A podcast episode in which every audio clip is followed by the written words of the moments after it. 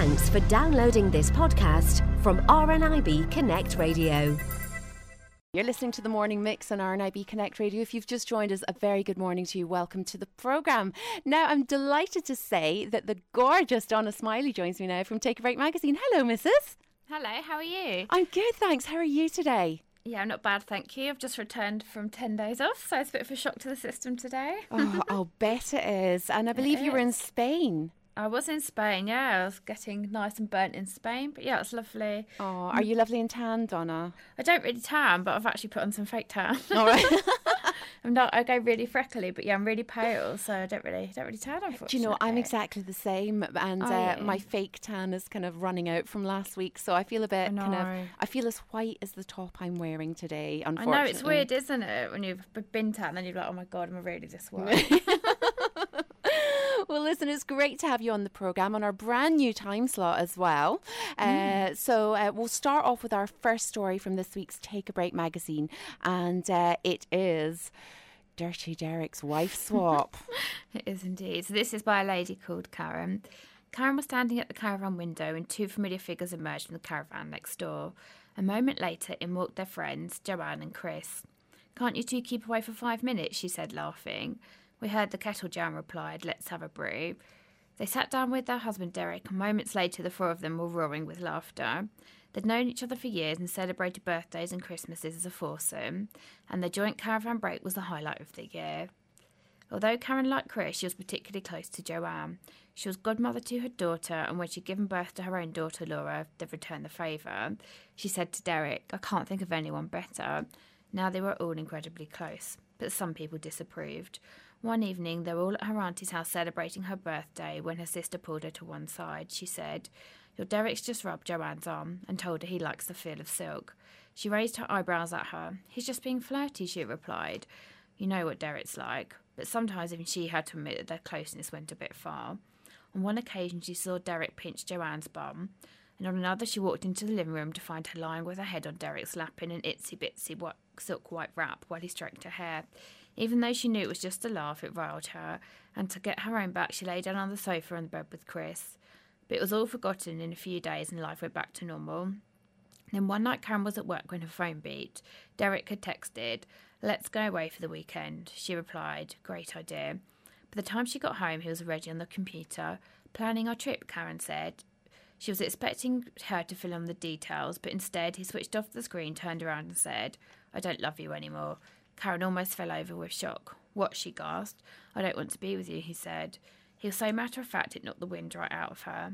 All she could do was run upstairs and shut herself in the bedroom. Later, Derek came up. Look, he told her, I just don't know what I want, okay? That's not good enough, she said. Either you want to stay with me or you pack your things and leave right now. He dithered about a bit. Then he picked up his suitcase, filled it with his belongings, and said, I'm going to my mum's. And with that, he was gone. Karen was heartbroken, but she thought he'd come round. When he didn't, however, she called her brother in law and they set off from the front door. She rang the bell and Chris answered. She said, Is he here? Chris nodded. She looked past him and saw Derek in the front room talking to Joanne. There was something about the way they were looking at each other that made her blood boil, and suddenly her brain went click. As Derek walked towards her, she slid off her wedding ring and threw it at him. Then she ran back to the car and started to cry. She remembered the occasions when she caught Derek and Joanne flirting and thought, How did I not see this coming? When she arrived home, the phone was ringing. She answered it and Chris asked, Are you okay? Can we talk? she said. He invited her round to his while Joan was out. There he told her, I caught her on the phone to Derek. It's obvious what's going on, isn't it? Karen nodded. Chris went on, I've told her to go for a walk and think about who she wants to be with. I feel so foolish, Karen said. I have my head in the clouds. Don't blame yourself, Chris said. You weren't to know. Just then, a key stroked in the door and in walked Joanne. She glared at them. I'm not answering to you two, she said, and walked straight out. She couldn't believe the brazen cheek of her. Chris said, I'm seeing where she goes. Wait here. Ten minutes later, he returned and said, As I rounded the corner of our road, I saw Derek sitting in a car. Then Joanne appeared and climbed in. They've got some nerve, Karen said. But she was more upset than angry. She'd loved Derek for eight years, but now she knew that it was over for good. That night in bed, she looked at his crumpled pillow and sobbed. The next day, Chris phoned and told her that Joanne hadn't come home. He said, Shall I pop over? Yes, Karen said. I could do with some company. They sat in the living room and talked about what had happened. Despite the fact they'd both been dumped, they had a laugh, and when he left, she felt happier than she'd done in ages. Over the next couple of weeks, Chris visited her home in Normanton more and more. In the end, she invited him to stay, and late one evening, as they were watching television, something happened. Her cheek accidentally brushed against his. She felt the spark. Chris must have felt it too because he tilted her head towards her and kissed her. When his lips met hers, her emotions got the better of her. Next day, they were like a giggling pair of teenagers kissing and hugging each other. I was giddy with happiness. Then, a few days later, Chris and her took the kids to a fun fair. While they were on the ghost train, they waited nearby. All of a sudden, Chris dropped to the ground, and when she turned to look at him, her mouth fell open. He was on one knee. Yes, she gasped, yes. He hadn't even asked her. Everybody round them began to clap and cheer, including her children. She rang her mum and said, I'm over the moon. I've never seen you so happy. I guess Joanne did me a favour, Karen said. She's welcome to Derek, and she meant it. It was only a month after Derek and Joanne had left, but everything just felt right. Next day, Chris took her into town and they chose a beautiful sapphire ring. Then they went wedding dress shopping. As she stepped out of the changing room, Chris said, That's the one. It's not usual for the groom to see the dress before the wedding, the shop assistant told them. Well, Karen replied, We're not a usual couple.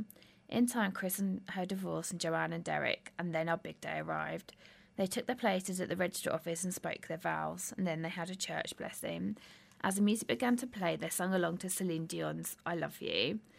There wasn't a dry eye in the place. Afterwards, they had a three course meal, and then her son Stephen stood up and made a speech. He said, I can't tell you all how happy I am to have Chris as my dad.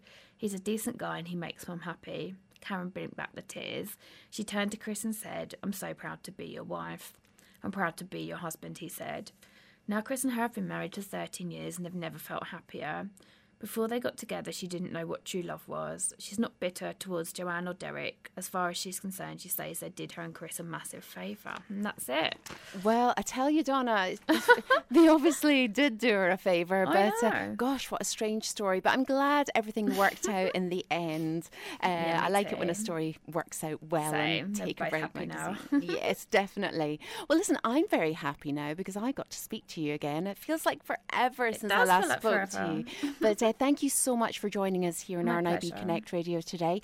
And obviously, if anybody wants to find out more about what's going on in Take a Break magazine, the issue is out as we speak, so do go out and get it. You can also take a look at the fully accessible website. Have you got the web address? Sure, it's www.takeabreak.co.uk. Donna Smiley, feature writer from Take a Break magazine. Thank you so much for joining us here on RNIB Connect Radio. Thank you. Bye bye. For more downloads like these, visit rnibconnectradio.org.uk slash podcasts.